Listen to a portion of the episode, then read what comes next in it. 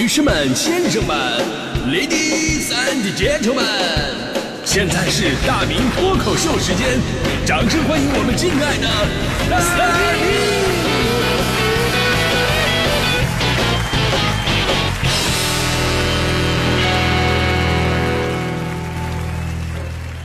好，欢迎各位来到今天的大明脱口秀，我是大明啊。你说这个人呐，这一年呐，这个每个阶段你会发现不一样，怎么不一样呢？一年四季吗？春天的时候，人们总是怀揣着梦想；到了秋天的时候呢，这人就变得特别的现实。你看“春种秋收”这个词儿表达的其实就这意思，春天种下的是希望啊，秋天呢就得收获那些实实在在的果实了。那么，为什么人在秋天会变得现实呢？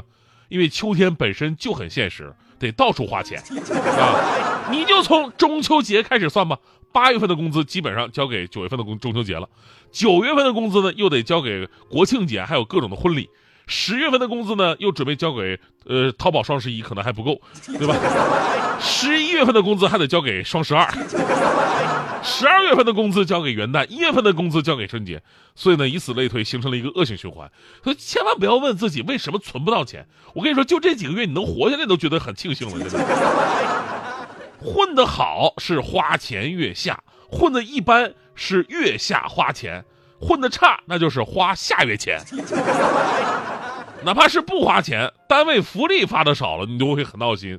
就每年呢，到了中秋节，你会发现啊，有3大中秋风俗嘛。第一，赏月；第二，吃月饼；第三，吐槽单位中秋福利差。真的，这3件事呢，都可以同时进行。昨天晚上，我们家楼下邻居们聚在一起看月亮的时候吧，有一个热心的邻居就一边给大家发这个月饼，一边感叹说：“哎呀，按理说我们今年公司效益不错呀，但是也太抠门了。你看，就发了这么一盒月饼啊，还不如去年呢。”然后那个接话说：“你不错了。”我们今年呢发的是月饼票，还得到指定的超市去拿。我们家住王四营，指定超市在西二旗。啊，月饼2盒50，打车来回300，你说。哎呀，这时候啊，我就是微微一笑，我拿出了手机，我说给你看看我们单位发了什么。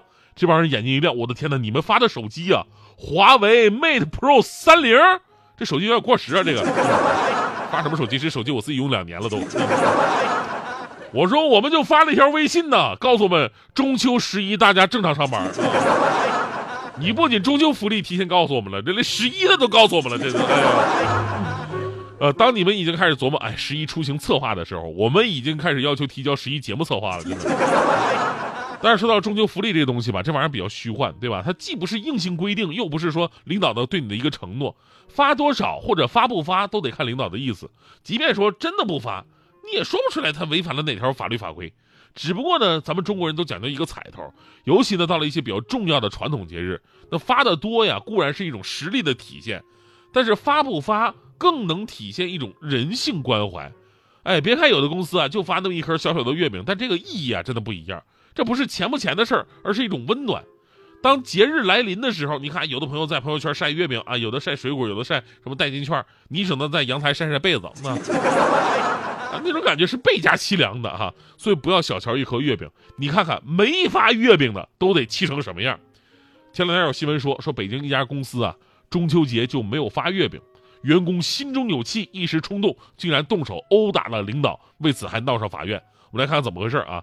说这个卢某啊是北京某农庄有限公司的员工，月工资呢是北京市最低工资标准啊，就不是那么的富裕。中秋节之前呢，卢某就找公司经理尚某某质问说：“哎，我看别人都拿月饼了，为什么你不给我发月饼呢？”然后俩人一言不合，然后就是俩人就发生口角并厮打起来。之后呢，尚某某报警了，当天尚某某也被送到了密云县医院去治疗去了。随后呢，公司跟卢某就打人这个人啊解除了劳动关系。后来法院也支持了公司的行为，认为即便没有给你发月饼，但是打人肯定是不对的呀，对吧？无独有偶，也是这2天的一个新闻，发生在我的第二故乡温州啊。说这个浙江温州有一名在鞋厂上班的男子收到了老板的中秋节礼物。这一般人呢收到中秋节礼物的时候都非常感激老板，但这名男子不仅不感激老板，甚至当场就录视频吐槽起来。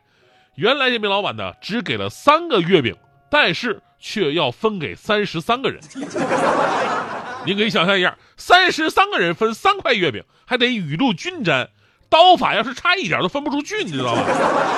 所以我当时想了，要不咱建议一下，就把这个月饼可以剁碎了，或馅包饺子，是吧？可以雨露均沾。因为我在温州待的时间比较长啊，当地很多的鞋厂啊，有的老板确实很大方，有的老板呢也确实有点抠门，我都见过啊。大方的年底直接把现金摆上来，跟个墙似的，直接现场给大家发，每人呢多多少少都拿啊，就反正拿多少都明明白白，顺便再做个表彰，挺好啊。当然这也是生意好的，那也有抠门的，或者赶上生意差的时候也没办法。我记得2013年左右，温州当时民间借贷资金链出现问题的时候吧，这员工啊就生怕自己的老板跑路，你知道吗？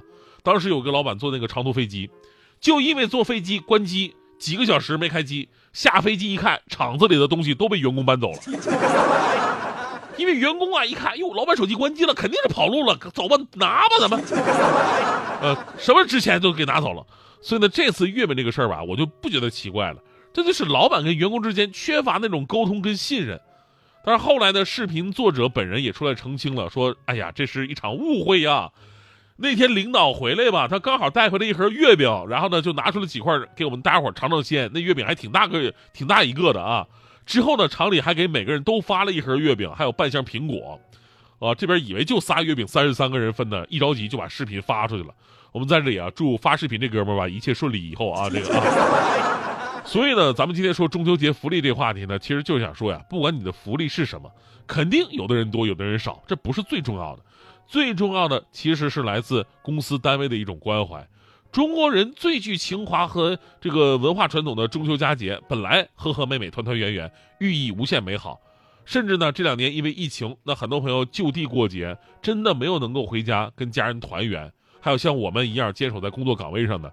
更多需要的其实就是那么一句温暖的关怀，一盒简单的月饼也能让我们体会到那种集体的温暖。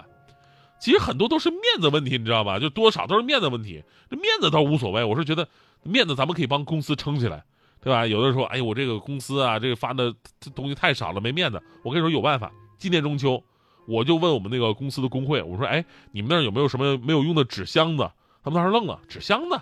没用的纸箱子啊！上次采购那个电脑剩一堆纸箱子，就准备卖废品呢。你干啥呀？我说太好了，你给我两个啊！他给我两个，然后呢，我就在那个电脑纸箱子上面写了4个字：中秋福利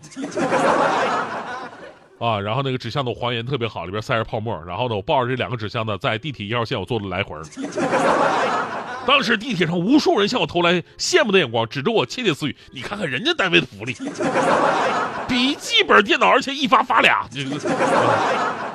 福利丰厚固然美好，但是福利一般呢也可以理解。毕竟我们在这个平台上，更重要的是发挥自己的能量，让自己获得成长，这才是最重要的。而我昨天竟然看到有这样的话题讨论，说哎呀，这个公司福利太差了，我要不要跳槽？